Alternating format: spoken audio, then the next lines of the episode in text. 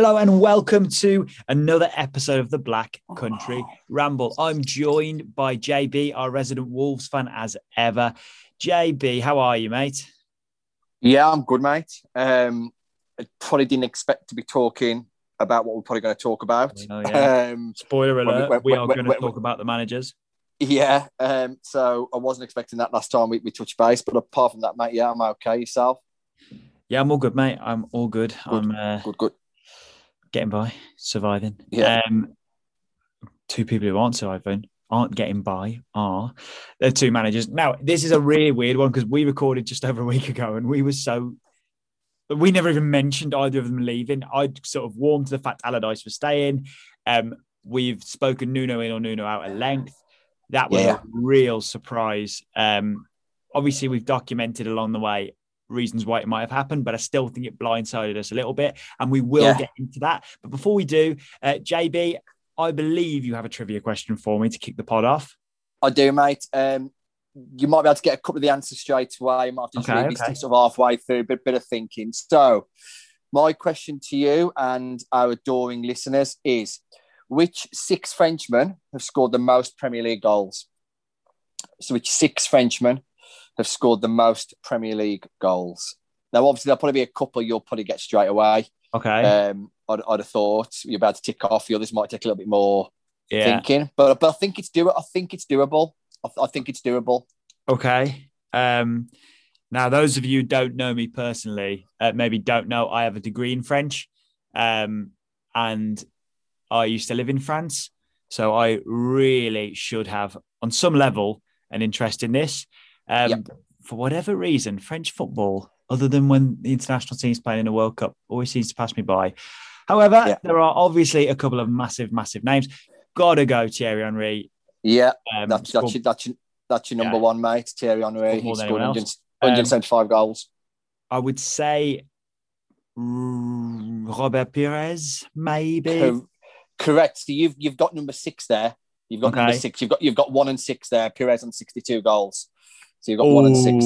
So okay, so- if you put 62, then I'm. yeah, yeah. Oh, so you've, you- I- yeah.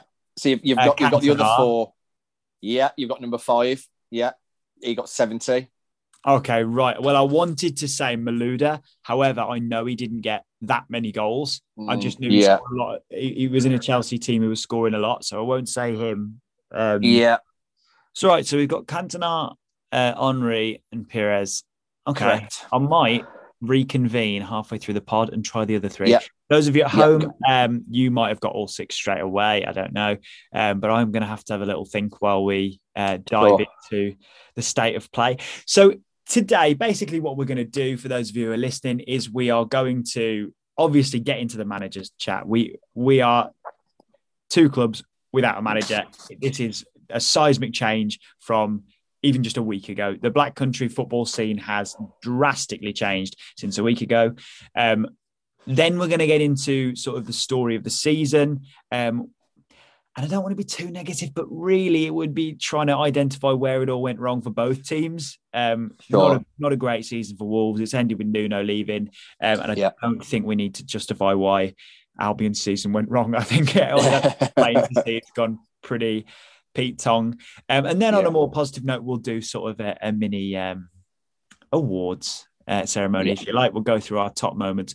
But one thing I do want to talk about, um, as it rather neatly um, precursors uh, Sam Allardyce's departure, was the West Ham game. And we spoke last week. I was lucky enough to be going. Uh, highlights for me were Chicken Tikka in the Vine, uh, Yeah. without a shadow of a doubt. Uh, Declan Rice missing that penalty. Um, what a moment that was. Um, and the atmosphere, it was it was like almost a party atmosphere. No one seemed Yeah, to be yeah. the fact we were relegated. Nobody cared. It was just like we've got Just- 90 minutes with this team. Let's just have a laugh and enjoy it. Which yeah, I- yeah, sure. I uh, I loved to be honest. I love being back. Um, I was sat in the Brummie Road end. Normally, our well, our season tickets are in the Smethwick, so we were on the opposite end. But that was really really cool. Enjoyed that strange experience to see the ground the way it was. But I'm really glad I went. Um, Good. really, really Good. glad I could do that. But as, after we left the ground, um, hadn't even got back in the car yet, and Sam Allardyce walked essentially, Yeah. refused an option to stay at the club. Um, and I'm not too disappointed. Those of you who are, who are listening to the podcast and you you know you've listened before uh, for a long period of time, you'll know I was massively unconvinced on Sam Allardyce. If you listened last week and that was maybe your first listen, you might be a bit confused because I definitely warmed to it. But I've got to be honest, I breathed a sigh of relief um, when that news came through. I turned to my brother, that's who I went to the game with, and I said, Sam's gone. Like, Big Sam has left. And we both sort of looked at each other and we were like, yeah, good. That's exciting. And I'll come Yeah, back and I'll come back to the, the you know, with why I think it's exciting. But it comes down to with Sam, basically, he I mean, this is the official line. He can't commit to two years, basically, because if you go down and you come back up, you can't leave. You, you cannot leave that post. Yeah, yeah, yeah. I think somebody did it. Watford manager do it once. Rings a bell. That does. I can't quite put my finger on it. I don't know if anyone's ever actually done it, but that it vaguely rings a bell. But like, he couldn't commit two years of his time. Okay, I'm happy to take that at face value. There are people who are saying it's about budget. There's people who are saying that he never really was ever going to stay if we got relegated. Um, and there's maybe legs in that, but not really the budget thing. We'll have a competitive budget. We're going to sell Matheus Pereira, who was left out of our final league game against Leeds, because why would you risk your prized asset against Leeds, an intense team in a dead rubber? You just wouldn't, would you, JB? No, not at all. It ma- makes makes complete sense. If he picks up, um, you know, uh, well, any kind of injury really, whether it's three months, six months, four months, anything kind of thing, and it can affect affect his, his potential value. You know, That's Albion need to get Albion, Albion need to get you know as much as they can for him to the penny. Um, so that that Absolutely. make that, that make complete sense to me. Yeah, and with um with Nathan Ferguson last year, we were stung because he had an injury because he kept playing even though we knew we were going to sell him, and he got injured. And I don't think the club wanted to run into that problem again. Um, Sure. what a servant for the club over the last two years. Matheus Pereira has pulled us up by the bootstraps, done all he could. Um, I don't, I won't stand in his way. Not that I'd have any influence on whether he stays or not, but I, you know, I wouldn't stand in his way if he wanted to leave. yeah, sure. Um, so the reason I say it's exciting, um, and Wolves fans who are getting a bit fed up of all this Albion chat, we will have the exact same conversation. But Wolves, No, no, no, no, Um, no, no. Let's the reason I think it is exciting, um, to be honest, are the options out there. We found ourselves at a time where it's not like when we we'd sacked Alan Pardew and we went down under Darren Moore a couple of years ago, and we we basically couldn't find a better candidate than Darren Moore. And the owner said, "Well, let's give it to him. It's a nice story." Um, there's a little bit of a an embarrassment of riches in the in the sort of low end of the Premier League, top end of the Championship manager pool at the moment. There are some really exciting managers out there. Names who have been confirmed to be linked with the club are Chris Wilder, uh, Frank Lampard, and then one that seems to be a fan link more than anything, but a you know one I'd be really excited about um, is Valérien Ismaël at Barnsley. That's one that really would get me excited because it's a bit left field. Uh, and then there's your Michael Appletons. Uh, he's got a playoff final with Lincoln to play. If they win that, he's not leaving. No, no, no. So I, I, I, w- I wouldn't even bother with Michael Appleton. I think he's a great manager, and he'll probably manage Albion one day. But I don't see because he, he played for us, JB, and I, I, Yeah, I yeah. don't see that happening yet. Um, and anyone who's saying Derek McInnes, I think there are much better options, um, much more experienced, um, safer options than Derek McInnes at the moment. But the main two are Wilder and Lampard. JB, as a neutral, well, you know, Yeah. you know, not yeah, yeah, I understand. Yeah, yeah, where yeah. do you stand? Who do you think would be the best appointment? for me, million, miles, Chris Wilder for me. Um, I'm, I'm, I listen, I'm, I'm, I'm with you. I don't think I hold quite the same amount as um, sort of. I know hatred's the wrong word, but kind of like Um, dis- discontent y- y- towards Lampard. yeah, yeah, yeah, yeah. You, you, you, sort of like passion towards that sort of side of Lampard. I don't, I don't hold the same as you in, in I am regard. yet but- to be convinced. yeah, yeah, yeah. Um, normal, but I agree with you on that point. Yeah. I think I think Lampard. Listen, he, you know, in reality, he, he, he, his, his his record reads losing a playoff final um, when he was bankrolled by Mel Morris, um, bankrolled at Chelsea, didn't do much there, um, and that's about it, really. Um, and you, you only have to look at what Thomas Tuchel has done since he came in, and Yeah. pretty much reinvigorated and turned that turned that turn Lampard's side around to the side it should have been.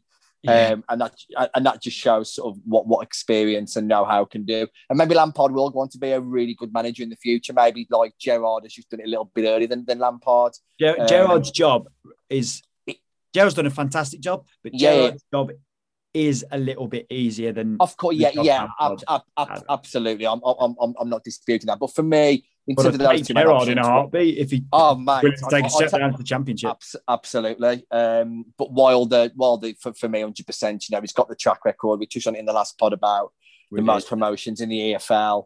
Um, you know, he's, he's got that kind of unique sort of way of, of, of playing style. Yeah. I've always been a fan of him. I like him. You know, I, I love the way he talks in interviews. I love his honesty, his integrity. Um, there's no sort of bravado with Wilder, and I think that goes a long way in football because there's, there's not much of that about these days. So for me, Wilder would, would be absolutely 100% my choice if I was an Albion fan or on the Albion board. And yeah, I mean, he looks he looks like you know I'm not saying it's a done deal far from but he looks like you know they're in advanced talks and um, it looks like there's, there's a very good chance. And I, I think I think you'll you'll, you'll have a good good crack with uh, with Wilder at the helm.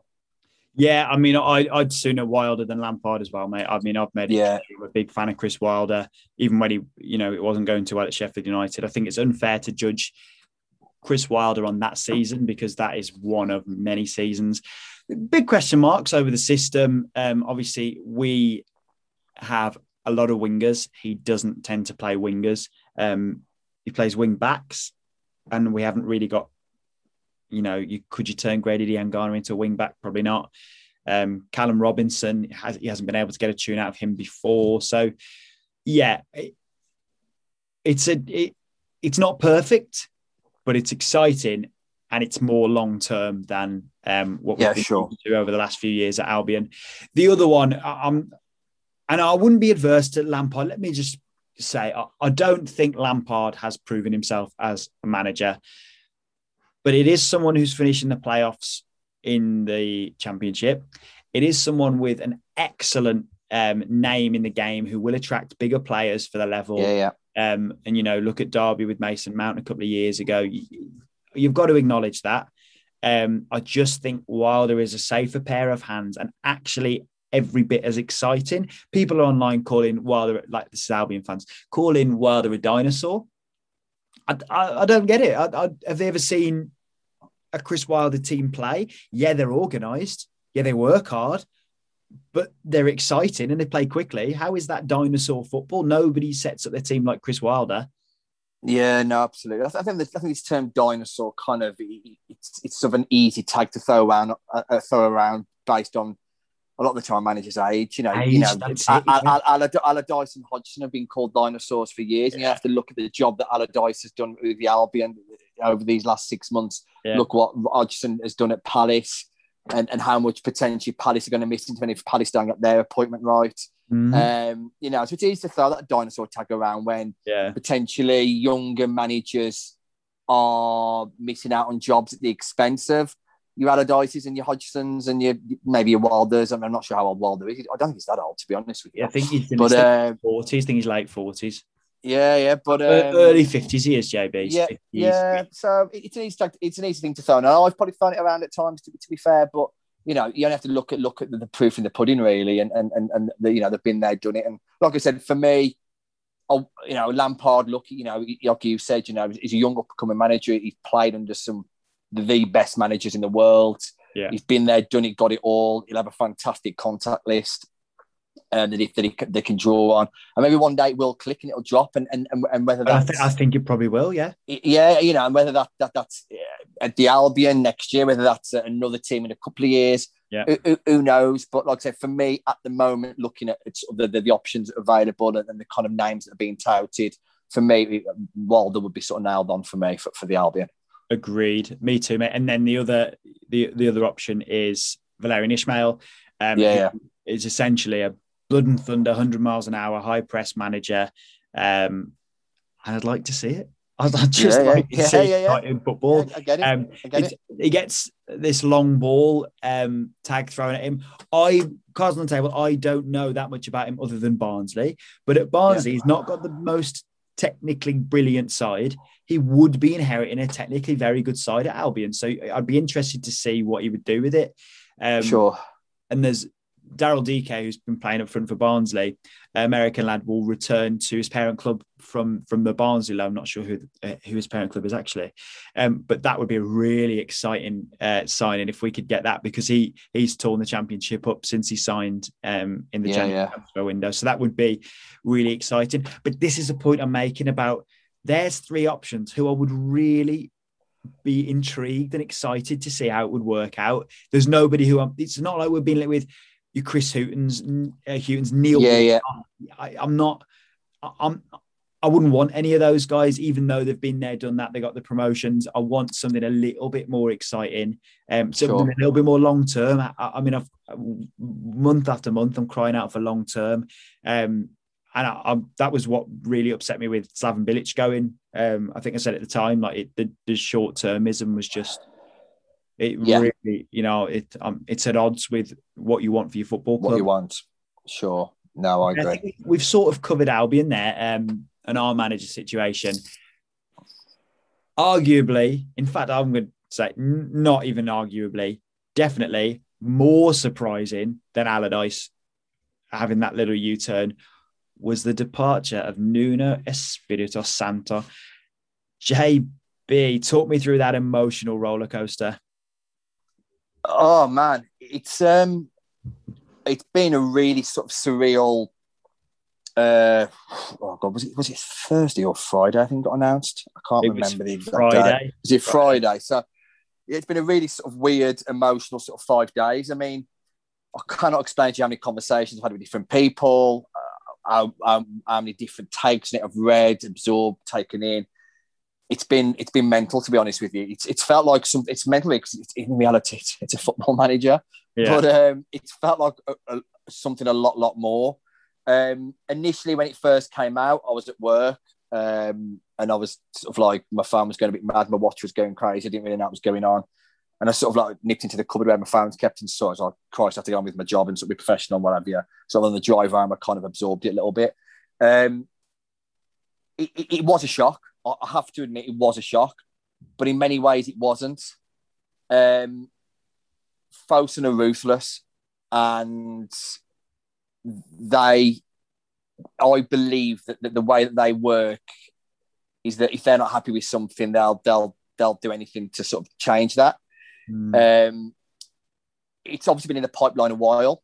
Um, you know, uh, there's a Wolves, it's called a Q and A thing they've done, Yes. Where I think I think they've taken 633 questions. What they've done is they're, oh, they're releasing it over, over the next four, four or five days. The first part was released today. The second part, I think, Saturday, Monday, Wednesday, something like that. Yeah. Um, and I've obviously watched and listened to the first one today. It was that the it was recorded in I think mid May. Um, it was quite obvious to the tone then and, and, the words that was going on. It was obvious that Nuno was gone then. Um, it, it, was pretty obvious, or, uh, or, uh, pretty obvious that that was the case. Very interesting. Um, it's a weird one. In terms of me, I'm obviously really sad to see him go. You know, he has done things with this football club that I never thought would be possible in my lifetime. He inherited a squad that was 15th in the championship or 14th. Yes, he was obviously heavily backed and had fantastic contacts through Mendes but he's still. But we've seen that football clubs spend heavily in the championship, a lot heavier than what Wolves spent, a lot, lot heavier. Yeah. Middles, Middlesbrough this season we went up. Middlesbrough spent far more than us, um, you know, and yeah. he, what he's done for our football club, our city, our fan base, everything is is is legend material. Um, it, it, was really hard to comprehend because it's like I said, and this is going to sound really cheesy, really, really cheesy, but Nuno uh, came to Wolves the same year that me and my ex-wife got divorced, and it was the same year that kind of like me and my current partner got together as well. And it sounds really weird, but kind of like this is gonna sound. I'm going to listen to this back and go, bloody hell, why are we saying this for? But it, was kind of like he's been on a journey with me personally, and that yeah. sounds really ridiculous, but it was like when when the it sounds like my, my children love the Wolves, you, you know, etc. My, my partner who's a Stokey for some reason loves the Wolves as well. It's like Nuno been on this journey with all of us, and when they all found out he'd gone, they, they were all visibly upset. It was like it was like mm. the end of an era. You know, we've all sang his songs in the back of the taxi when we come back from the pub, and You know, we went we went to watch the FA Cup semi final together, and just like so much stuff. And it was like he was like part of an era for us. And when he went, and they did was that little montage on Sunday night, and I'd had a few drinks on Sunday night. I admit I had a bit of a cry, like I was a bit of a mess yeah. Sunday night because it was like, Jesus, that's it. That's the end of an era. And then you sort of you get on Twitter, which you do, and you sort of read all these different news reports and leagues coming out that Fosun have got no money and they're pulling the plug and Nuno's gone because there wasn't a budget and this and the other. And you get engrossed in all a little bit, and then you sort of take a step back. Yeah, hang on a second, right? Let's just breathe, take a few things in. Let's just wait for the dust to settle and see where we're at. Now I've done that. I believe it was the right time. I believe that it was the right time to part ways. I think last season was a really difficult season. I think the back end of the season before was difficult when we came back from in Project Restart. Um, I've been out. I've, I've really sort of set back on this, and this is no way me saying the grass is greener. Um, you know, almost like you know, thanks Nuno, but off you trot. I just felt like it, it, was the right time for us to part. I think we'll look back and find it was the right time. It felt a little bit like when we survived on deadline uh, deadline day, survival Sunday back in 2011 under McCarthy when Blues went down instead of us, and we should have said to Mick McCarthy, "Look, you've been amazing." Because Mick McCarthy did very similar things to Wolves, just in a different sort of dynamic, if you like. Um, and when we should have said, "Look, Mick, you've been amazing. Thanks everything. You're an absolute legend of the club, but we're just going to look and see where we can go in a different direction." And it turned and sour with with Mick in the end, didn't it? It, you what? Sorry. And, and it turned sour. He was there too long.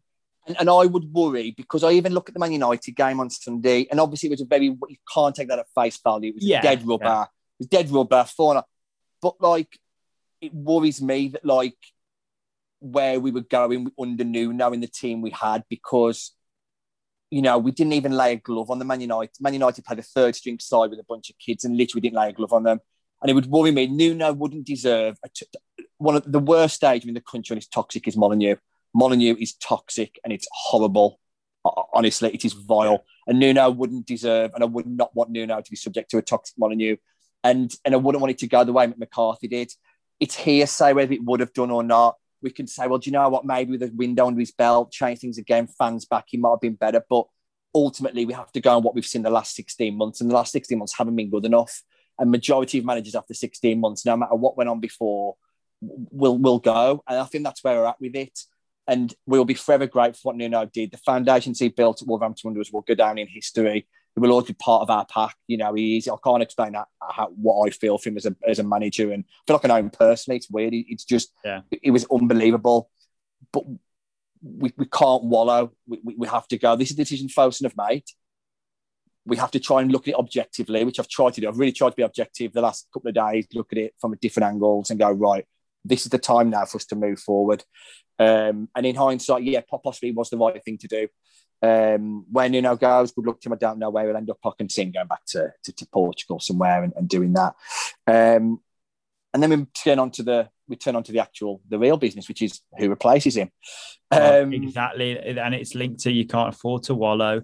The foundations is built will turn to dust if this next appointment yep. isn't right it's it's massive for the club. It's it's huge for Wolves. It's huge. And listen, nobody still knows who's going to be appointed. No, you you you, you, you know you Fabrizio Romano, John Percy, very reliable. You know the Bruno Lage, I believe his, his, his name is pronounced. He's, he's the sure heavy front runner. Um, he he's like heavy, but I think he's twenty to one on something like that. You know he, he did his sales pitch on Monday. Twenty to that, one on. On on yeah. Wow. Um, based based on Percy's and and and, and Romano's tweets, they are interviewing it. They are interviewing another another few candidates this week. I'm led to believe. I, I read, and this is, I I don't know how reliable it can be. I read yeah. that Wolves have made discreet inquiries um, to, Frank Lampard. Lampard. Is is there anything in that? Is well, that come from talking? It's, come, it's, it's, it's, it's, it's, they've retweeted what it's come from a Talk Sports source. Mm. Read into that what you want. Um, I would yeah. be absolutely gobsmacked if we appointed Frank Lampard. I would um, be gobsmacked gobs- as well. I would be gobsmacked. Yeah. It looks like it look. Listen, we, there's various different sources that have come out. It looks like Bruno Lage is, is, is the favourite, and, and, there's a very good chance. The only thing that, that's potentially going to hold him up is the work permit issue via Brexit, because you have to be in um, continuous work for 24 months at a top level club to come into Britain. He doesn't hold that because obviously he's been out of work for six to eight months, I think it is, that is maybe a bit more. very, uh, awkward. Yeah, yeah. It, it will stop a lot of it will stop it, it will stop a lot of players coming in as well. You'll find this Brexit um, home office permit thing is going to affect a lot of things. You can appeal it. You know, I'm not sure how it goes with that, Yeah. but that's the only thing that's the thing I'm reading. Don't know anything about the bloke. Okay, I'm doing a little bit of research. I've sort of really dug deep into sort of I've, I've looked into different things on Twitter and, and, and sort of looked at different journalists, Portuguese journalists. I follow a couple anyway because of the Wolves thing. Um, he's actually very highly thought of in Portugal. He, he won the he won the, the Portuguese Premier Premier League uh, 2018, 2019 or 2019, 2020. Okay. Record points haul, 103 points plus 72 goal difference. Went a bit sour towards the end and lost his job. Um, plays very attacking, ble- um, blood youth for the team. He was instrumental in João Felix's sort of rise and move to Atletico Madrid. Okay. Um, he was the Benfica youth manager uh, from 2004 2012. He's instrumental in some amazing players. I did have the list with me, but I haven't got them. He's really highly thought of in Portugal. You know, like not that I'm comparing them, but he's far highly, far highly more thought of than Nuno is in Portugal. For argument's sake, Benfica fans wouldn't have him back in a heartbeat. From what I can gather, they, they thought Bruno Lage was going to go back Okay. for this season because he's their managerless. Um, and then have him back in a heartbeat kind of thing. I've read some articles on him off Portuguese football journalists, and most of it's really positive, to be honest with you. I have to take it with a pinch of salt. I can't go on this pod and pretend I'm an expert because when Nuno Espirito Santo was appointed, I'll be honest with you, Yeah. knew nothing about him. You know, um, and I'm not for one moment comparing them because they're completely different managers, completely different backgrounds, completely different careers. But if he comes in, we have to back him. By the looks and sounds of it, he would be completely different in style of play um, to, to what Nuno is, which is what we've been crying out for. I think Fosun wants. In terms of the other people that, that, are, that are on the, that have apparently been interviewed and on the list, apparently Rafa Benitez has been interviewed. Um, Okay. um, who I would take. I think Rafa Benitez is a, is a top top manager. Yeah. Um, I think he's very very good. Obviously, the, the, there's easy links to have Paulo Fonseca from Roma because of, of his, well, he's Portuguese for a start, and he's, he's Yeah. just lost his job at Roma. Um, uh, Sergio Conceição at, at Porto because again he's a Mendes client and he's just done really well at Porto. So there's some really easy link. It's really hard to, to, to delve into who, who we could go for because Fosun keep their cards really close to their chest. You know, nobody knew that Nuno was going. Not one journalist knew that he was going. Not one journalist knew when he was being appointed. Not one journalist has ever broken, even your Percys of the world has never broken a top, top signing. Um, you know, when, when, we signed Neves, didn't see it coming. Jimenez, nobody's seen any about Fosun keep their cards unbelievably close to their chest Yeah. um, which is why which is why I've taken a lot of the sort of the media reports with, with a pinch of salt. I mean, it was great today because the Q and A that came out with the Wolves ended on a question about Ruben Neves, um, and Matt Wild, who's the club's communications manager, uh, came out and said basically his words were he's on a contract till 2024. He ain't going nowhere. Um. And so awesome. That, that's fantastic. That, that that puts to bed the Tim Spiers article, which kind of set pant wetters galore ac- across the Wolves Twitter land um, to bed, which is great. Um, yeah, so it's, it's, it's a real, I feel like I've kind of rambled a bit without sort of giving any sort of concrete opinions because it's a real difficult one. Because I, I don't know who we are concrete looking at. I have to focus on Bruno Lage because he seems like the front runner. If he comes in, we have to give him his, give him our backing. He's won, he's won the Premier League in, in Benfica. He's got a fantastic track record, with youth, which we know Fosun wants. Um, so he ticks a lot, a lot of boxes for Fosun. If it's him, I'll back him, but I, I don't know. Um, the key thing is, is him have whoever the new guy is, is him having a full window to mould the side that he wants. Yeah. Some of the key aspects from the Wolves came out today was about transfer funds and things like that. And what Jeff Shi, sort of ch- chairman, said was the resources will always be there with Fosun, but we have to be careful because we got hit with the with the UEFA fine last year for breaking FFP, which is impact which which which we've got to watch our sort of back for three years, providing we're in European competition. Um, so what, what what he was saying by that was how I read it was if we were to get back into Europe this season, that's a big if by the way, I'm not in, in declining that, that we would, but if we were, we would have strict restrictions on our transfer activity next year because we're under UEFA restrictions for the two years. So we have to be wary of that. Um, and what our Scott Sellars, the guy we touched on in the last pod, our sort of director of football, I can't remember, director of football, was it? Te- technical director? Technical director, what was it? What he, he was really interested to listen to him actually, because I've never really listened to him much. He said, We're going to have to be very savvy in, in the market. There are resources there, there will be money to spend, we're going to have to be careful. We're going to have to sort of use the loan to the obligation to buy on the loan market, potential swaps. And also, as well, sort of utilizing a lot of the assets that we've got that we don't really realise that we've got. We've got a lot of saleable assets that aren't necessarily involved in the first teams. We've got players like Rafa Mir, who's just scored 20 plus goals in La Liga for relegation threatened side for Huesca, um, who will have a lot of suitors in, in La Liga. You've got Patrick Cutrone, you know, who will have a lot of suits in Serie A, who's currently on loan at Valencia. We've got Luis Campana, who's an Ecuadorian international who's out on loan, uh, who's done really well. We've got players like, you know, if Swansea come up, I could see Swansea paying half decent money for Gibbs White if, if the new manager doesn't fancy Gibbs White. Um, I can see Patricio potentially going, you know, top top goalkeeper, but replaceable. You know, um, there are saleable assets where we can replace and we can actually get a lot of money in for players that aren't necessarily going to impact our first team. The big question is going to be: Is Traore going to go? He's got one year left on his deal. He's really sparked for us the last few months. He hasn't signed that new deal yet. So if he does go, what sort of figure can we command? Um, so yeah, so it's really going to be a really interesting big summer coming up. For me, yeah. the earlier the new, the new manager comes in, the better. Um, I'd like to see him sort of given a full window to sort of like, you know, get the players on the training ground, see who he likes to look of, get yeah. the direction he wants to, wants to go in and go from there. Um, and yet, like you said, mate, you know, you sort of spoke about that, that, that element of excitedness, excitedness. I'm really, like I said, I can't, I can't emphasize enough how Southampton, you know, go and, and explain, you know, what he's done for us. But there's an element of excitedness. That cycle's ended. We're into a new cycle now. You yeah. know, we're, we're, going to see new players coming, a new style, new level of communication. It's going to be different, something new, something fresh, almost like that new, possibly that new now factor we had when he first came in. Um, well, that's no what idea. you're hoping for, yeah. And hoping every... for, I, I, I, have no idea where it's going to go. Yeah, for I every new no, there's a Walter Zenga. Absolutely, you know, a Claude Puel, um, you know, etc. My only thing with the, the, the, yeah, there's there's there's um there's been a lot of sort of I think the Wolves fans have warmed a bit more to this Bruno Lage appointment, the more than they're and the people have done a bit more research, looked at the articles I've probably looked at and things like that. We have to take everything with face value. When Pochettino was appointed Southampton manager from Espanyol, uh, his points per game average was 1.22 which is sackable for a lot of managers.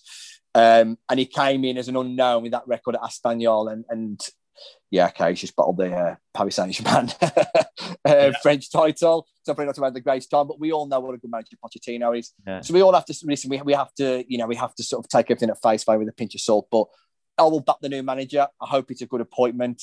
Fosun are no mugs. I think they know what they're doing. Um, and yeah, who knows? Next time we record, we could both be in positions where we know what managers we've got. But yeah, uh, yeah, big big changes, big changes ahead. I think, mate, it's going to be really interesting to see what direction we're going. Yeah, absolutely. Um, and I think that's probably a good place to leave the manager chat because yeah, yeah. whether or not we record again before we've got a manager, um, there'll be plenty to get into next time we do. Um, so rest of the podcast, we will get into a bit of a season review. We will um, do a whistle stop tour of um, the season and kind of pinpoint why it's all gone a bit wrong for the two clubs. Um, but first, I do want to come back to the trivia. Um, one name did come to me, uh, which is Anelka. Correct. Ex Albion. Yep. Um, yeah. He got one Premier League more. for Albion. Uh, did an anti-Semitic celebration and never played again. So I don't think he broke that record or set that record while he was at the Albion. Um, and then I'm struggling a little bit. Um, I I'm really trying to ra- oh oh uh Giroud. Yeah, that's yeah. it. Five out of six. And then and I know this is wrong, and you're gonna laugh that it's even the one that's coming to my mind, but I can't get Steed Malbranque out of my mind. even though I know he never got anywhere near enough. It's not.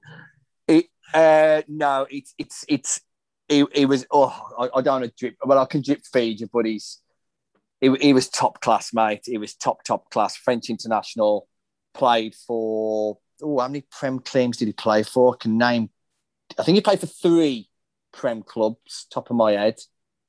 Three Prem clubs. Um, Did he play top- for a top club at any point? oh yeah, yeah, yeah, yeah, yeah, yeah. He won. He won league titles. I know this is. Were the three clubs United, Fulham, and Everton? Yeah, you've got Louis it. Saha. yeah, Louis. Oh, yeah, never yeah. got that. I would never yeah, have gotten if- that without the played for three clubs clue. Yeah, yeah. He's That's- top, top, top player. So Yeah, he was a top player. That's a great question. Well, yeah, I thought so. six proper household names. The fact that Pires Yeah, is yeah, good. in that list. I You know, don't realise how good the French players have been. No, it's quality, mate. It's quality. Absolute Wow. quality. Very. That's a great question. Um, Thanks, I mate. hope people at home uh, enjoyed that one as well. Let us know Yeah, how you yeah. got on um, at BCR Pod on Twitter. And if you have a trivia question that you would like read out next time, by all means submit that, and we will um, we'll have a go at that. And that will be an interesting one because it'll be both of us trying to work out the trivia live.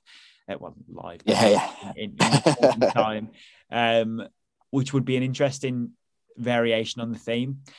So, JB, You. it is time to tackle um, what has gone wrong over the last 10 months at Albion and at Wolves. I think more has gone wrong at Albion. So I'll let you begin. Obviously, more has gone wrong at Albion because of where we are. Yeah. And Wolves, we've spoken a lot really about Yeah, the yeah. getting circumstances for Nuno and things like that. But run me through if you could pinpoint the reasons why it's all gone a little bit Pete Tong at Molyneux, what would they be? It's a really good question. Um, and I'm, I'm struggling, if I'm honest with you, because I think I think COVID was massive for us. I do, and and, and that, that isn't a blame game because every club's the same. But from the moment we stopped, we, we got that three two win at Spurs. Uh, we were in mid flow. I think when the season stopped, we were fifth. I think we were playing great football. I think we had a game in hand as well, so we'd we'd close the gap on fourth to a couple of points, if that. Um, and we came back after Project Restart, and we just did not. Even though we won our first game two 0 against West Ham, um, we just didn't get going. The, the style of football was gone. We didn't look like we were up for it. The looked like the COVID had taken its toll. We had the Yeah. European run with, with the traveling around Europe. Um, and we were lucky to get through against Olympiacos, to be honest with you. I think we kind of we rode our luck, really, I'll be honest with you, that last season, as in the season before last, if you know what I mean, the, the, Yeah. the, the 2019 2020 season. Um, and then we then we came back, and again, you know, it's really weird because up to the point of the Arsenal game, and we went fifth on the night of the Arsenal game that we won when Jimenez got his injury. We'd been playing really poorly. We hadn't played well at all, but we were somehow fifth. And yeah, people go, oh, well, you know, you play well, you should just take it. But it was really difficult to watch. And obviously, I've got to have to pinpoint the Jimenez injury as, as, as, as, a, as a point for when things started to turn because it did after the Jimenez injury. We struggled to get any sort of momentum going. You know, we had that rotten spell in January, uh, Yeah. following on from, from, from December, um, when, when, you know, we were really at a point where we were having conversations pod saying, can we get dragged into it? That was a real possibility Yeah. at one point, um, particularly when obviously you beat us. Um, but for me, I think, and I, it, it does go back to, to, to Nuno, and he has had in every job that he had, both at Valencia and at Porto, and even at Vuelta Guimarães, I think that's how you say it in Portugal. He has he got to this point after three, and I've touched on it on the pod many times. He got to this point after three slash four years where he became stubborn in his nature. He became stubborn in the team, the teams and the selection that he made. He became stubborn in his tactics. Fans got pissed off. Yeah. Play, the, the, the style of play became very negative, and basically his cycle ended. And that is a comment. And now that has now happened at three out of his four major clubs. You could probably include Vita Guimarães, but he did well there. I think he won. I think he won a, a, cup final in his final season. So kind of maybe that sort of parks up. But uh, uh, his last three jobs: Porto, Valen- Valencia, Porto, Wolves. Exactly the same thing has happened, and it has come down to Nuno's stubbornness. You know, it has, and, and, that, and that, that doesn't dress it up. You know, there has been times when I've looked at team selections, I've been watching, and listen, I'm not a football manager, obviously, but any some of the games I've watched this season, you can see we're crying out for a change, You're crying out, just mix something up a little bit. You know, he's making subs at 80 odd minutes and, you know, putting defensive midfielders on for strikers when we're chasing a game and things like that. And just baffling decisions. Really, I think ultimately that's what cost him his job. I, th- I think I think a lot of his decision making is stubbornness around that. Um, so yeah, so it's hard to pinpoint one exact thing. I think there's three Yeah. major things really. I think I think there's no Nuno stubbornness, really struggling with no fans and COVID, Yeah. Um, and and and the Jimenez injury, which, really knocked us about, and that really exposed our lack of backups at the time. Listen, Fabio Silva's done fantastic these last few months, and I think he's going to be a big player for us next year. I really do. I've really sort of gone 360 on Fabio. I'm really pleased for the kid. But when he first came in for 180. Jimenez, Because you are sorry. You, you've Yeah, 180. 180, There's a yeah, yeah, 360 you would want- mean you're back where you started. Yeah, yeah, yeah, yeah, yeah. Of course, you, you, you know what I'm getting at. But Yeah, um, We've been pulled up for that y- y- before on the podcast. Yeah, I, I have. Heard, yeah, yeah, Yeah, okay. yeah. I'll, I'll keep on saying it, mate. I'll keep on saying it. But um, you know, I've, I've got I've gone full circle on him, shall I say, or half circle? Which one is it now? Yeah. Circle. I don't know. Christ. Do people say But, full but, circle? but, but the phrase is you go full circle. yeah, the I phrase is you go full circle on it, even though it's a half circle. exactly. gonna- Yeah, who knows? Forget Um, this football chat. Let's do a I linguistic know. I know exactly. But yeah, no, and he's but it, but him coming in those early days, we were completely exposed, and and maybe that showed up Nuno's our recruitment as well. So maybe that's four points of recruitment. Nuno stubbornness, COVID, and, and the Jimenez injury. Sorry, I know you wanted to pinpoint one thing where it went wrong. No, I didn't want one thing unfortunately, at all. Didn't want but, one thing um, at all. I wanted as But I many think, as I, I- I- pinpoint. I think they're probably the main four factors. But ultimately, injuries aside, no fans aside, I, th- I think Nuno. I think Nuno cost himself a little bit, and it's happened before. Uh, and that's not disregarding anything that he's done for us or sort of being ungrateful, but he, his stubbornness in games and the way that he set us up in many, many games over the last sort of 14, 15 months, I think has ultimately cost him because we we were dour to watch, mate. And, and you know, you look at other teams who really kicked on. You look at what Villa have done this season. You know, I know ultimately going to finish a couple of places above Wolves, but you know the transformation from last season, they've done, Yeah. they've done really, really well. You look at what David Moyes has done under West Ham. You know, they've really kicked on. You know, there's teams that really sort of learnt the lessons from last year and, and kicked on, and we kind of stagnated slash regressed. And in Mhm. reality, there was no, there's no excuse for that. Um, and I think ultimately that, that, that that's probably what cost him his job. And I'm hoping, like I said, the new guy comes in and kind of refine that X factor that we seem to have had for the for the previous three seasons. Yeah, I mean, to be honest, it, uh, just you saying that has made me think about. Obviously, there was no gap. Essentially, it was it was season into season, and Wolves Yeah. ended last season badly. Yeah. Villa ended last season on a high. West Ham ended Yeah. last season on a high. Liverpool ended last season on a downer. They stopped Yeah. 20 games. They lost their unbeaten record. Man City finished it on a high, and they battered Liverpool, if you remember Yeah, all yeah, the teams who ended the COVID resumption, Project Restart, well, seem to have rode that crest of a wave into this season.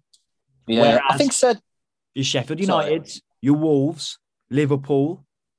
Um, And what do all those have in common? I, I, I, and obviously, I know I'm going to get pelted for this because people will say it's the same for every club, but a lot of they those rely on the clubs, atmosphere. they rely on the atmosphere, and the fans Yeah. make more than other clubs, and I will stand by that. I will stand on my sword with that, True. mate. It's true. That certain teams have, have thrived, right? Certain teams have thrived. And? Villa fans absolutely hate them. I- I- Like, you know, do- do you won't hear that now. Now they've turned their club around. Villa fans, it was vile. You talk about Molyneux being toxic. Villa Yeah, yeah. They were booing the team. West Ham wanted David Moyes well, the, out of their well, the, club. the, the, the, the third cabbages at the manager. You know what I'm saying? You know, like, you know, and that's what I'm saying. Like, and I think Villa have done really well without the pressure of any fans in.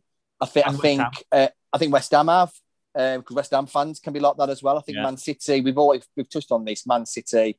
Um, you know, them them playing training games every day suits them to the ground. Yeah. Liverpool, we know, rely on that sort of that cop atmosphere Yeah. and you know, and, and their fans, and you'll never walk alone and all that sort of thing. And listen, all fans, uh, sorry, all teams rely on the fans. I'm not disputing that, and all teams will have been affected. I just think No, the certain teams they have been do. Affected slightly teams- more. I don't think all teams rely on the fans. I think that's that's just not true. And I think maybe- teams like Wolves, Sheffield United, Albion, definitely Liverpool, they need the fans if they're going to play playing on a level playing field. Look at the big results Wolves have had against the big clubs Oh, and Albion over mate. the years. Those nights they're buzzing. I think back to it. Chelsea had won the league. The season was practically over, and we beat them three 0 on a Monday night. One of the mo- it was a proper party atmosphere. The fans got behind the Albion players, and that was one of the best games I've actually seen at the Hawthorns. It was fantastic. But it, Yeah, yeah. imagine that now. Chelsea roll in, having already won the title, playing in front of an empty ground. There's no way we pull off a, No. a big result like that. When you beat um, Man City from behind a couple of years ago, Oh God, that was at the Etihad, mate. wasn't it? If Oh, we beat them. Well, no, we beat them two at the Etihad. right, Um, we don't, and then, then we came from behind at home over Christmas Right. and New Year, mate. And that, and that was that one. yeah, mate. And even the BT Yeah. commentator, I think it was Ian Darke. He said, "I've never heard an atmosphere like this in my life," and it, and he and he's commentated And across the through. world. It- and he said, "I've never." He said, he said it was unbelievable.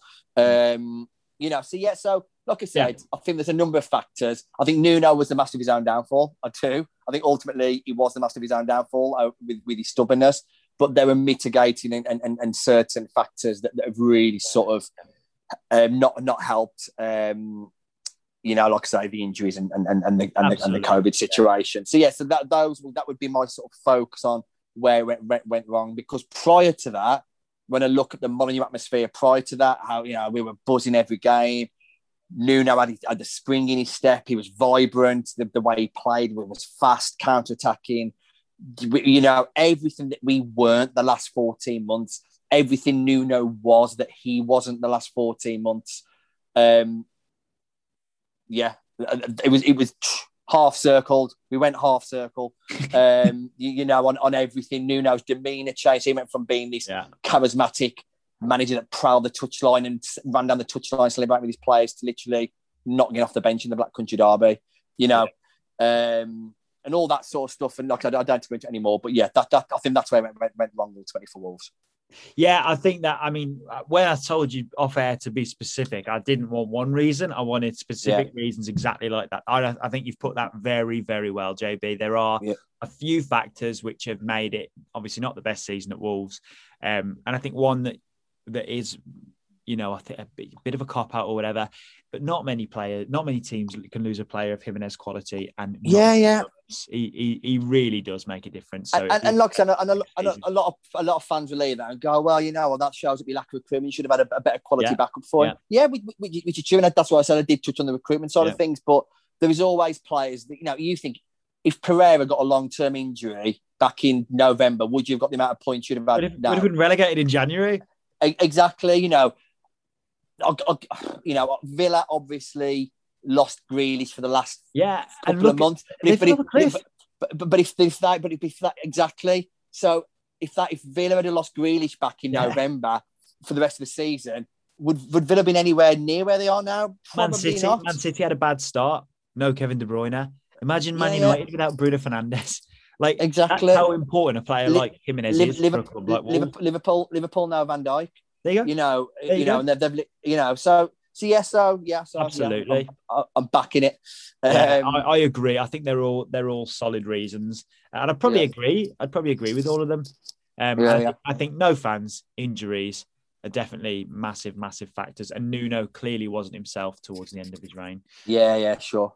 Yeah, and then obviously over to the other half of the Black Country. Yeah. Now I've had a think, and I've had a long time to think about this because we've been relegated for ages, and things have been going wrong since minute one at the Albion this season. But aside from recruitment, which obviously should have been better, and aside from um, you know, we've we've just been promoted, we still underperformed. You know, we, we all all things considered, we still didn't do as well as we should have done. And Yeah. I pinpoint, I've just got, I've noted down five things. And I'll run through them really quickly. The first one is a bad start. You cannot afford a bad start if you're going to be a promoted team who wants to stay up. I can't think of anyone who's ever done that and stayed up. Well, you know, Yeah, you do get it. The odd team crawls out just at the end, but newly promoted teams have to start well. We were Yeah. on the opening day with two penalties. We then lost to Everton with a red card. Um, we then played Chelsea and should have had our first win. We really and we deserved to yeah, win. yeah, I remember. Then the handball, and they changed the rule after that, and it all went a little bit south for Albion at the start of the season. And it was a real, I know point at Chelsea's good, whatever, but it was a real shame we didn't get a point because that could have been a springboard to make us competitive last season. And as it happened, it didn't. So I'd say the first thing that really went wrong for Albion was the bad start. The second thing, and there's kind of two points I want to talk about together, is the the discipline and the mentality, and I, am talking about them together because I think they're one and the same. Really, we really, really struggled with our mentality last season. We were weak in tough moments, and we were petulant and honestly childish and pathetic, whatever you want to say in others. You think about the red card that Kieran Gibbs got against Everton in that game. Yeah, yeah. Think about the um, Jake Livermore red card, Sam Allardyce's first game. You think about Pereira's red card. Pereira's, yeah, I still don't yeah. think it should have been, but he was he was you know he was kicking out. And then there's I think we had four red cards, and it doesn't come to mind which was the last one. Um, they might have all been under. Oh no, they weren't. Definitely weren't under all. Didn't one of your centre halves get sent off? Was it Bartley or Jay? Yes, no. Jay, and that's the one where you can say he had to do it. It was last man. Yeah, yeah, yeah, yeah. But the discipline, three red cards, and we lost all of those games, and we were in all of those games. We were we were ahead against Everton. We were. Yeah, yeah. We were level with Crystal Palace, and we just got back in it. We just got back into the game, and we were one 0 down against Villa. We're in all of those games. That's nine points gone because of discipline but it was part of a wider problem our heads dropped massively whenever we had a, a, tough question asked. And to be honest, we were so fragile. Yeah, yeah. So fragile. You think back to think back that, that Chelsea game, for example, and even opening day of the season, we we absolutely fell apart when they went 1 0 up.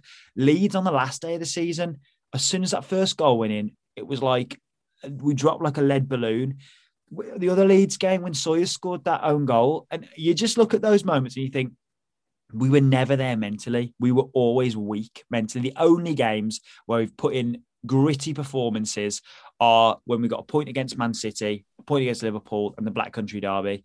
We found ourselves in that Chelsea game, if I'm honest, very fortunate they went down to 10 men, uh, but we still played very well. We, we wasn't yeah, yeah. Um, the only times I can think, yes, we were mentally strong, coming from behind in the Black Country Derby and getting a point at the big boys. And that's it, really. Yeah, yeah. That's just not good enough. If you start badly and you don't have a little bit about you mentally, the writing's on the wall. That's it. Third, quite simply, lack of quality on the pitch. And this is this is linked to the recruitment, but we just didn't have anywhere near enough quality in that side. With Darnell Furlong and Conor Townsend, yeah, fine, they're okay. Conor Townsend has one assist this season, um, and everyone's been singing his praises as a really good, you know, first season in the Premier League, which I don't disagree with. But the modern game has changed. You need quality all over the pitch, and we just didn't have it. We've got a goalkeeper who can't distribute the ball very well. We've got one centre back who's not comfortable on the ball in Bartley, and then another centre back who's quite often on the ball too long in Ajayi. Yeah. Um, yeah. And you know, we we don't have that quality all over the pitch. We didn't have a finisher. Pereira often did things on his own. No one in the league created. This was a stat the Athletic put out. No one in the league created more expected assists um, as a proportion for their team. So Pereira um, yeah. created a third of our expected goals this season. Um, he also scored over 25% of our goals this season. We, we literally had two quality players this season. One of them was a goalkeeper. One of them was trying to do it on his own. Uh, not in a yeah, bad way. I'm not slagging Pereira off. Yeah, he had no other choice. I think that goal against Arsenal when he dribbled from his own half showed the, the level Pereira was at compared to the rest of the team. Fourth, and this is if I had to circle one thing, I'd say it's the transition. I don't think we were relegated because of Slaven Bilic. I don't think we were relegated because of Sam Allardyce. We were relegated because we transitioned from an attacking, very modern manager to an old school, hard working, hard faced, you know, structure based manager in Sam Allardyce. Yeah, yeah. And that 10 game period from when we sacked him after the um, after the City game, but Bilic after the City game to when we beat Wolves, that was that that's why we were relegated. A quarter yes. of the season had gone, and we never looked like getting points. Never, never recovered. Yeah, it was awful, absolutely awful. And you do have to point the finger at, at the powers that be. yes, you know you you want a firefighter in if it's going wrong, but could it have been done earlier if you were going to make such a drastic change? And did it need to be done? Because at the end of the day, we've gone down with Sam Allardyce and we've torn up the legacy that, that Bilic has made. And if you were to ask Luke Dowling, our technical director, did Slaven Bilic fail at the Albion? The answer would be no. He did not fail because he took us up a year ahead of schedule and we were in with a shouting of staying up. Did Sam Yeah. Allardyce fail? Yes. And that, that's it in black and white. You can mitigate Allardyce's situation all you want. He didn't complete the job he was brought in to do. Bilic did it and then some. So I don't Yeah, think it was worth ever making that sack. Ever making that choice, time, yeah. I'm not. I'm not speaking in. You know, I'm not saying hindsight's 2020 here. I I said it at the time. I'd rather go down with Bilic than take a chance on Allardyce, and we've gone down with Allardyce regardless. Anyway, that, again, that's something I will always be passionate about. I loved Slaven Bilic the same way you love Nuno. yeah, yeah, yeah, He was more than a manager. He's, he's the kind of person you want leading your club. And then finally, it's the midfield. Um, I love Romaine Sawyers, massive Romaine Sawyers fan, and I'll fight his corner. JB, we had a, a beer with an Albion fan on Friday night, and uh, he absolutely hates Romaine Sawyers. Just like couldn't Shout out, Dad. yeah, shout out to Ad. Um, and I, I have to, I often find myself fighting Romaine Sawyer's corner a little bit because I think it's just such a, he's a baller, mate. He's such a ta- talented footballer, and I hope he gets the chance to show that under the new manager next season. But yeah, our midfield defensively was a shambles for the first half of the season. You've got Jake Livermore, who's not mobile enough, and Romaine Sawyers, who's who that's not his position. He's a number 10 who's been formed into a number eight, who's being asked to play number six. It's not going to work out. Uh, and I think that was exemplified really well by the January recruitment. The difference that Yokuslu and Maitland Niles made was um, was massive, to be honest. So yeah, just to run through those again, bad start, you cannot afford it. Discipline and mentality, we were weak. Lack of quality, no goals, no you know, no sharing the load all over the pitch. Number four, the transition, such a big change Yeah. between managers, and then finally that middle of the park just wasn't good enough. hmm Yeah, fair enough, mate. Can't argue with that. I think you've, I you've covered it all, mate. Yeah, I'm conscious of time, but we are, you know, we are. We've had a- we had a- the Yeah, we- we've had a, we've had a lot to cover as well, mate. It's been a Yeah, big, big, we have, big we week or so. definitely. Um, JB, on a more positive note, rather than where Yes. did it all go wrong, let's Yeah, reflect yeah. now for you know 10, 15 minutes on where you know the, the bits that have stood out for us. Uh, and I'm going to come to you first because I, I did send this to you before the podcast. I'm not putting you on the Yeah, spot. yeah. yeah. What was your moment of the season as a Wolves fan this year? God, it's a really difficult question. Positive me- note, you- JB. Positive. You, you asked you asked me before the the, the, the um, we were recording. I thought, oh yeah, I'll, I'll just think of something. Like, I genu- and I, I am. I admit it, it, it's a really difficult one. Um, gosh, positive mom- moment of the season in a season where our manager's been sacked. We've probably played the, the dourest football I've seen in a long time. Um, it's not like I can even like pinpoint, like you know, when we beat the Albion, we didn't even do that, did we? Oh, yeah. You know, um, when you went one nil up I- against the Albion, maybe. Yeah, yeah, we went one nil up, yeah, uh, or two, or two one up. No, no, I think, I think the, I think the most positive I felt all season, the most positive I felt all season is, even though it was the game when Jimenez was injured, when we beat Arsenal, I knew you were going to say that. and we and we were up to fifth. We were up, we went up to fifth. We had a game in hand on fourth. We'd have gone within a point, and there was just, and I thought, you know what, like, actually, maybe this is the turning point, and maybe we can kick on and do do something. I'm not saying I thought we'd get into the Champions League No, by any no. stretch of imagination, but at that moment in time, I felt really positive. I thought, you know what, we've we've got to fifth by playing like this. We've just beat Arsenal on their own turf. You know, Traore was, was excellent. Neto was flying. Yes, we've lost Jimenez, but we've got Fabio Silva. We'll get to Christmas, New Year, keeping in touch with with the top four, invest in the market, uh, transfer market, and a decent striker. Yeah, we'll, we'll we'll be on this. We'll be back in Europe again. Um, yeah, and it didn't quite happen. Um, Yeah. yeah, but, but but at that moment, that that's probably the most optimistic and positive I felt. Yeah. um, I would say. Yeah, I like it. Good, good reason. yeah, Um, at the Albion moment of the season, I would say there are a couple of contenders. Um, but it, it's it's hard to look past the Chelsea five two. That was a big Yeah, yeah. day with some great goals. Um, but it's it's coming back from two one down at half time to beat Wolves at Molyneux. That Yeah, was yeah. that that moment's going to stand out. That I mean, obviously we've been relegated and whatever, but that you know that was a a big day, having not played in the best part of a decade, and we we spoke about it on the pod beforehand. yeah, yeah. You- And, like, different and, like, and, circles at that time. yeah, and likewise, if we'd have been two on down at half time and come back to win three two, it, yeah. you know, if, that, Yeah. that probably would have been my standout moment. Do you know what I mean? It, it, it's Yeah. it's, it's one of those, it's one of those things, and um, yeah, it kind of has to be Yeah. that. It kind of has Yeah, to of be when course. that, you know, when we yeah, that's we it. turned it around there, and the reaction video that um Finners, the Wolves content creator, put Yeah, yeah, that just did that got a lot of Albion accounts, a lot of retweets over that week. yeah. Um, the guy, Yeah. my dad, I, I am so sorry. I think his name's Dave. Um, the guy who looked at the camera and said, "Hello, where are you now?" oh God, Like, you I forgot about that. Watch the two minutes. I, I cringe every time, but my dad turns to me and says that every time a team equalizes now. Like, Oh, I'm sorry, Dave. If you, I think it's Dave. If you're ever listening, um, we're not taking the piss. You just made a proper tit of yourself, and it's funny. Um, but no, uh, oh no, that wasn't my moment of the season. My moment of the season Yeah. was the actual game. Uh, JB, next one is goal of the season. Um, now this is always Oh. interesting because it's so subjective. What kind of goal do you like? Do you like a volley? Do you like Yeah, yeah. goal? Do you like a team goal? I mean, we haven't had that. goal. We, we, number one, we didn't score that many goals for a start, um, and number two, there wasn't that many that were good. Um, but there was a couple. I think.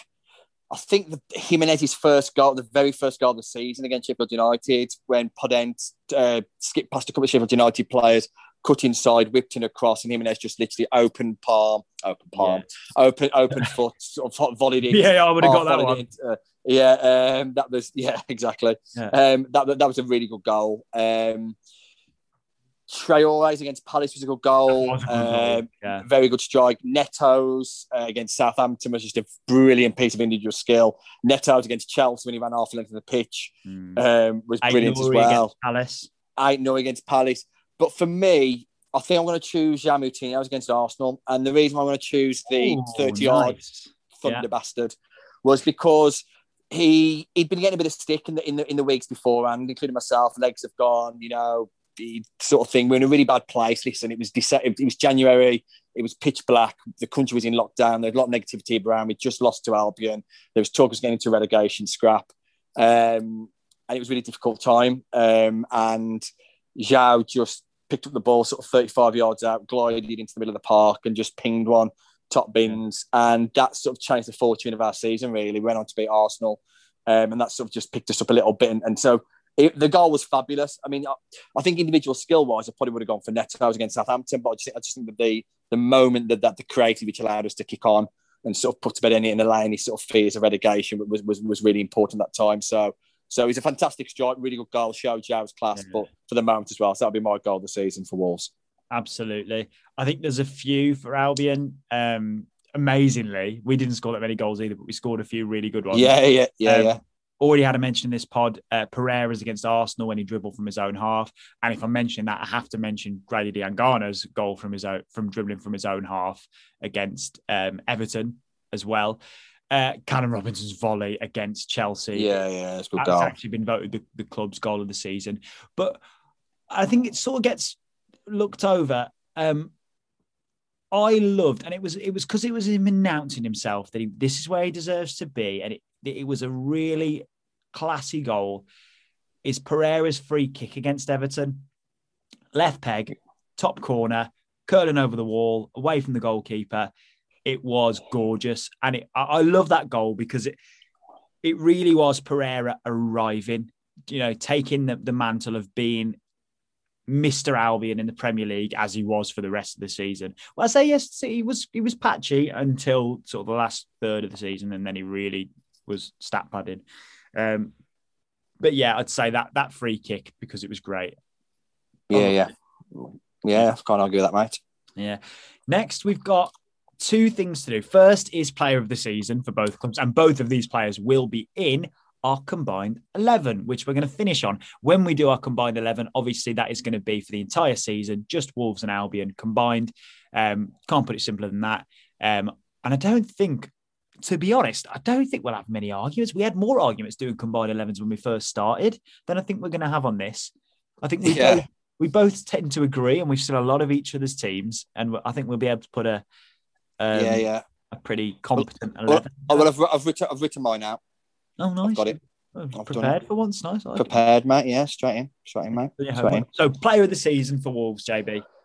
Um, Pedro Neto. Got it. No, no, no. I don't, yeah, think, yeah, I don't think we need to say why. No, no, no. It was just yeah, fab, fab, fabulous. Top, top and then player. there's two at Albion. Um, there is Sam Johnstone, who has yeah. just had an England call up. And let's go back yeah. to a pod in November. Um, in fact, I might no, I don't have the audio file because I've changed laptop. I was going to say I might um, splice in where you um, very first raised that as yeah, yeah. as a possibility, and it, I laughed at it. You text me saying is Sam Johnson English?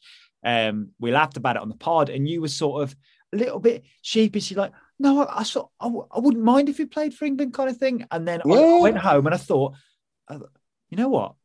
Why not? What are the odds? And it's twenty to one. So I stuck a tenner on, and he really annoyingly has been named in the provisional squad. Provisional. I should have been paid he'll, on Tuesday. He'll, he'll make it. He'll but he make, might get an injury.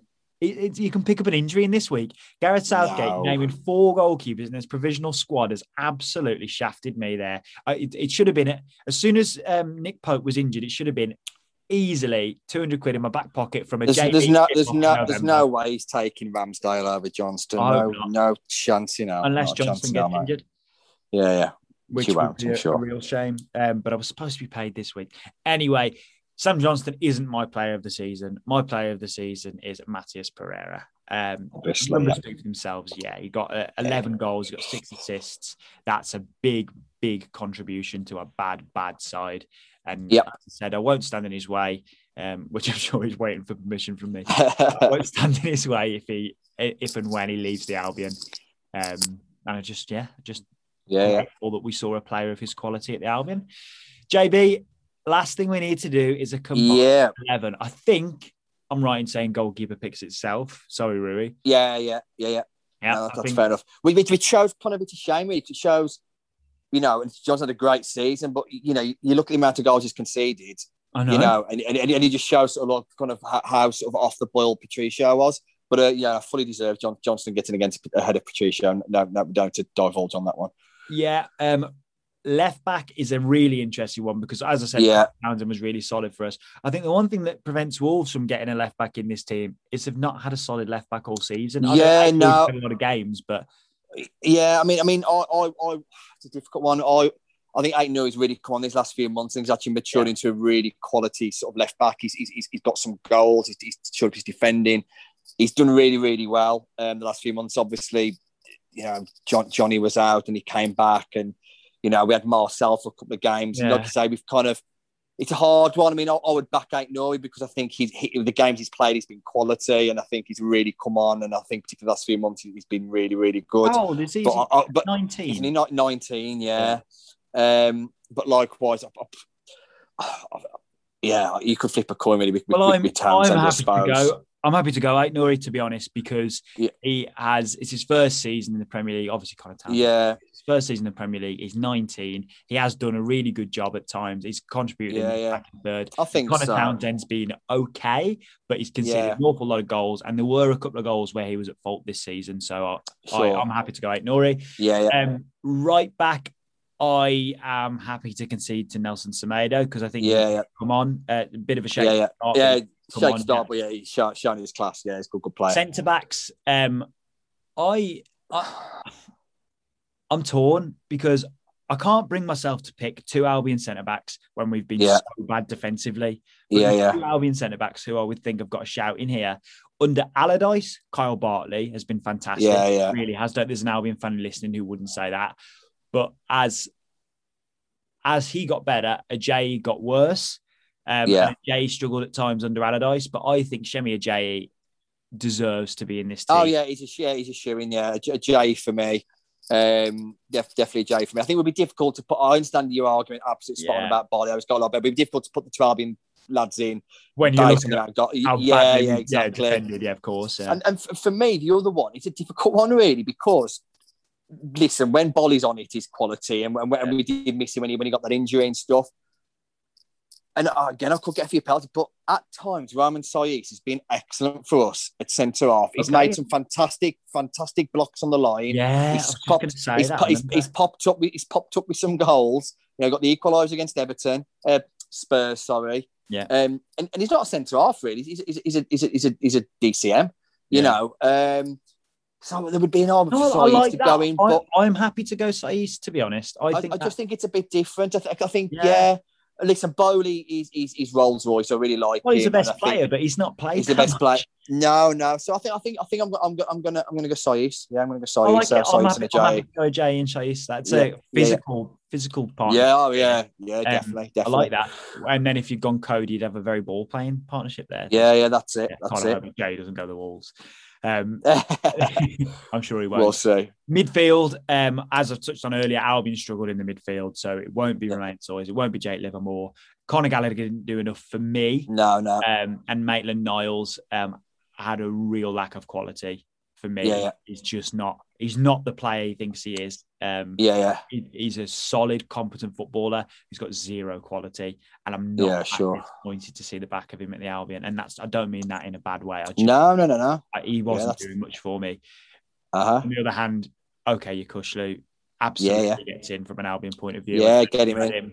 Yeah, Yeah, and yeah, yeah, yeah, yeah, yeah. Ruben yeah. Neves. Oh, mate, Neves has been literally, like I said, when I read that Tim Spiers article, my stomach. I think I'd be more gutted Neves going than Nuno, to be honest with you, mate. He's that good. Um, he's he's that good, mate. You know, I I, I got into a bit of a debate. Um, a, one of my mates spoke about um, did his Premier League team of the year, and he was quite. Uh, What's the word I'm after? Con- contentious, I think is the word. But we were chatting about, it and he he, he, he was he, he basically banged Declan Rice in. Right about Declan Rice. And listen, Declan Rice, come on, he's good. But um, I have to do a little bit of dig on this. I'm like, I, I don't think Neves gets off because Neves doesn't ping in 30 yard goals in top corner every week like he did at the Championship. Yeah. People just dis- dis- dismissed him. Neves has outperformed Declan Rice in every single stat this year that's needed as a def- defensive centre midfielder. Uh, goals, uh, assists, blocks, passes, um, headers won. He's literally outperformed Declan Rice in every single market. Mm. Um, but he's been but he's been completely underlooked because you know he, he hasn't been pinging in 30 yard goals or like he used to. He's um, very, the very boy- good defensively the, as well. the is boy, the the, my eyes the open yeah, the boy is outstanding. He's literally, like I said, if he, if he, I hope Wolves coming out today and sort of hopefully putting that rumor to, to, to bed.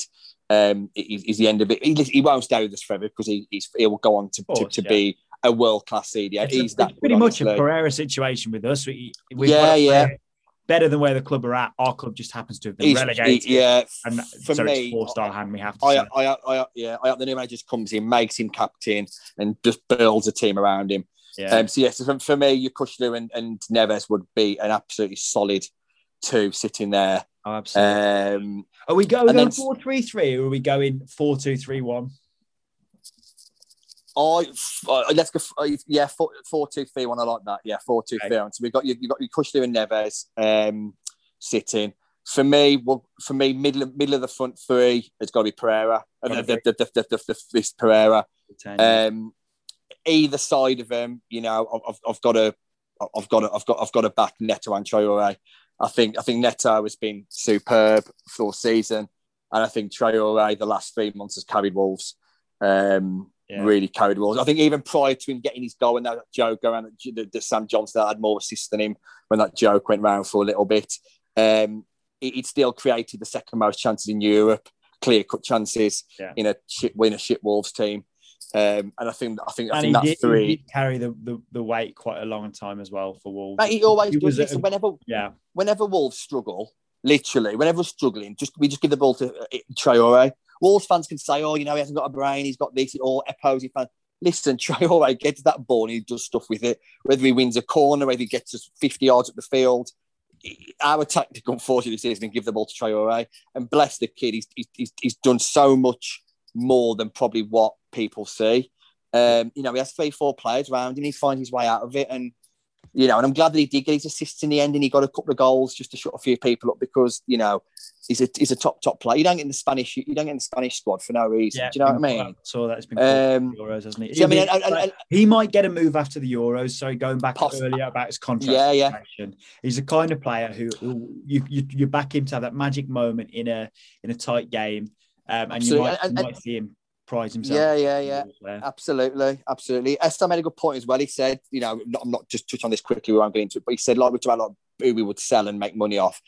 He said, if Maguire, if Maguire is injured out the Euros and Southgate plays a five and Coady does get some minutes in the Euros, if he does make the squad, and Coady does okay in a settled England side, you know, yeah. we could we could make a little bit of money off him, sort of thing. Do you know what I mean? Yeah. So yeah, um, you know, obviously that all depends on Maguire um, being injured and whatever. Because I think whoever the new manager comes in, I'll be very surprised if we play four going forward. But anyway, we digress. So my three would be Neto, Traore with Pereira sitting between them two. I don't know whether you, whether you have any objections to that. Wouldn't change that. Callum Robinson not played enough. Gray Garner not done enough. Yeah, yeah. Um, I'm happy to go those three. The strikers are a weird one because there's not a striker who could probably say they achieved what this was, you know, their target at the start of the season. I don't think yeah, sure. have had a, that, and I include Mbaye Diagne, Raul Jimenez yeah. is injured, so you can't we uh, we can't yeah. even though he, he was good before he got injured. Um, Hal Robson Kanu apparently found some form at the end of the season, strangely, but yeah, no, yeah. no. Uh, Karlan Grant. So there's all three Albion strikers and Wolves main striker. Um, unless you're going to shock me with Willian José here, I think we have to go Fabio Silva on the on, on the fact he's he, he's you know done okay in, in difficult circumstances. Will, will, let me just put it. Willian José, I think, in my recent memory, is the worst footballer I've ever seen at Wolverhampton Wanderers, and I will put put put that on this podcast till the day I die. Oh. I, I, honestly, I've never, and I've seen today from a reputable Spanish paper who are usually pretty spot on that apparently if we don't sign him, which I severely think we won't and hope we don't, we've got to pay them four million for the pleasure of having him on loan, which is unbelievable. So, oh yeah, oh, scary stuff. So yeah, yeah. Uh, listen, if Jimenez would have had a full season, I've no doubt Jimenez would oh, have gone in there. Yeah. But I agree. I've, you've got to go for Fabio. And listen, we all he all had his critics at the beginning. He looked like a you know rabbit in headlights sort of thing. But the boy has come on really well. You know, he, he's he's got he's got himself I think five goals. I think four or five goals this season. He really works hard. He links up the play, tries hard. He's got two goals in the Black Country Derby. You know, yeah. um, you know, and, and you know he's never shied away. And for 18 years old, you know, I think he's done really well. Um, I'm not saying by any stretch of the imagination he's a player of the season or in any other mitigate in any other circumstances he would make that 11. But um, I think circumstances have dictated that he has this time round, and yeah, that that that that, that, that that's nice. So yeah, I think yeah, if we agree, Fabio, big big. It is getting into absolutely Black Country. I'll have to tweet. I'll, I'll have, we'll, we'll, we'll, have to tweet him. Yeah, I'm sure he'll be buzzing. Um, just to run through that combined eleven, there playing a four-two-three-one. We've got Sam Johnstone, Nelson Semedo, Semi Ajayi, um, Romain Saïss, um, Rayan Aït-Nouri, Okay Yokuslu, Ruben Neves, um, Pedro Neto, Matheus Pereira, Adama Traore, Fabio Silva decent side. You know, it's all right. It's a, it's a decent right. side, that is. Yeah, you could it's, you could do Pereira and Ajayi and Johnson, of course, in that Wolves side. I think improves them. Hundred percent. Where they need those players, yeah. Hundred percent. No, no, no yeah. question. I think I'd, that, take, that side I'd re- take that side. I was going to say, I could have a really good run in the Premier League. I know, yeah, I'll take yeah. that side now. I need to need to screenshot that and send it fucking Jeff Shi. I'm not screenshotting that. I'm, I'm cutting this out of the podcast. If you end up with those four, I'm not doing it again. Oh, uh, man. JB, just got to say thank you for your company this season. It has been an oh, absolute thanks, joy to record every week. Um, I don't know when we're going to do this again. We will be. It'll be soon. It'll be when the manager. Yeah, it's been. It's, it's funny because um, my, my mate Ad Mitchell, who, who's now a, a, good listener, who Kieran met at, at the weekend, he, uh, he just sent me a screenshot of the other day of what, what the episode that it, it, was, it was into our last one. I think it was episode 25 yeah. or 26, 25. And I was like, oh my God, I can't believe we've done 25 episodes. Yeah. It's gone really quick. Um, it's been great, mate. Listen, like I said, we've, we, we sort of, you know, we, we touched base about this early on in the season. It was a bit of a unique sort of, you know, concept. Probably yeah. weren't sure where it was going to go or how it was going to go. Um, and it has been difficult, if we're honest, you know, with lockdown and COVID and, Yeah. you know, not, not, not, not just getting ourselves up, up for watching the games with no fans, but sort of mentally ourselves and things like that. Finding time to It- record it- in a very, finding very, time to very busy year. Absolutely. But, Which you people, know, I think people who aren't in education won't get why this was an extra busy year. It was. It, Ab- people think it yeah, was jolly. people, it do, was a people just think we get third, third, 13 weeks holiday and that's that. But yeah, um, it, was, no, it was there's a really, really like full on year, and it has been hard to find the time to record sometimes. But I've loved no, it. it's, it's, it's been great. It's been top. And like I said, I think next season will be really good as well. I think we can, I think we can sort of take a different dimension next year because obviously with us being in different leagues. Who knows? Different leagues, look at each other in the different FA managers. Cup. Oh, yeah, you know wow, I I mean? love You know that. what I'm saying?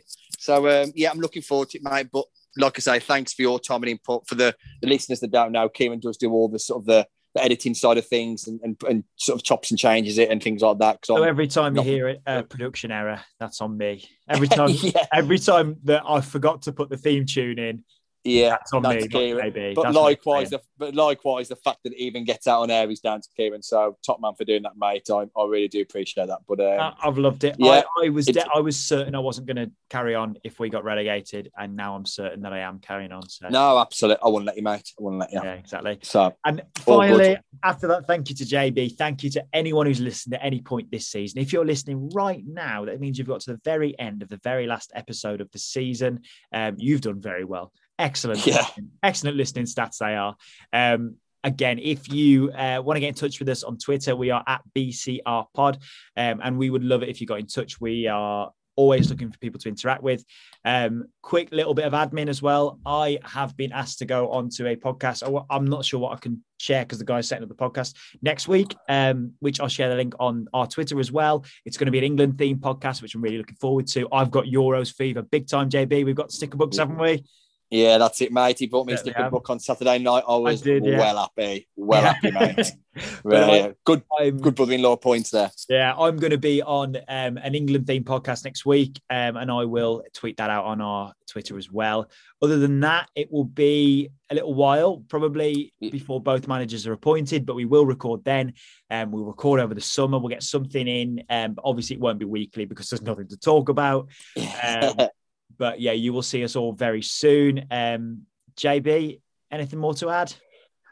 no, mate. Just like I said, thanks ever so much, um, and good luck in the championship. Never mind, eh? I thought we were going to end on a nice civil note. Thanks for listening to the Black. Country Ramble. See you next season.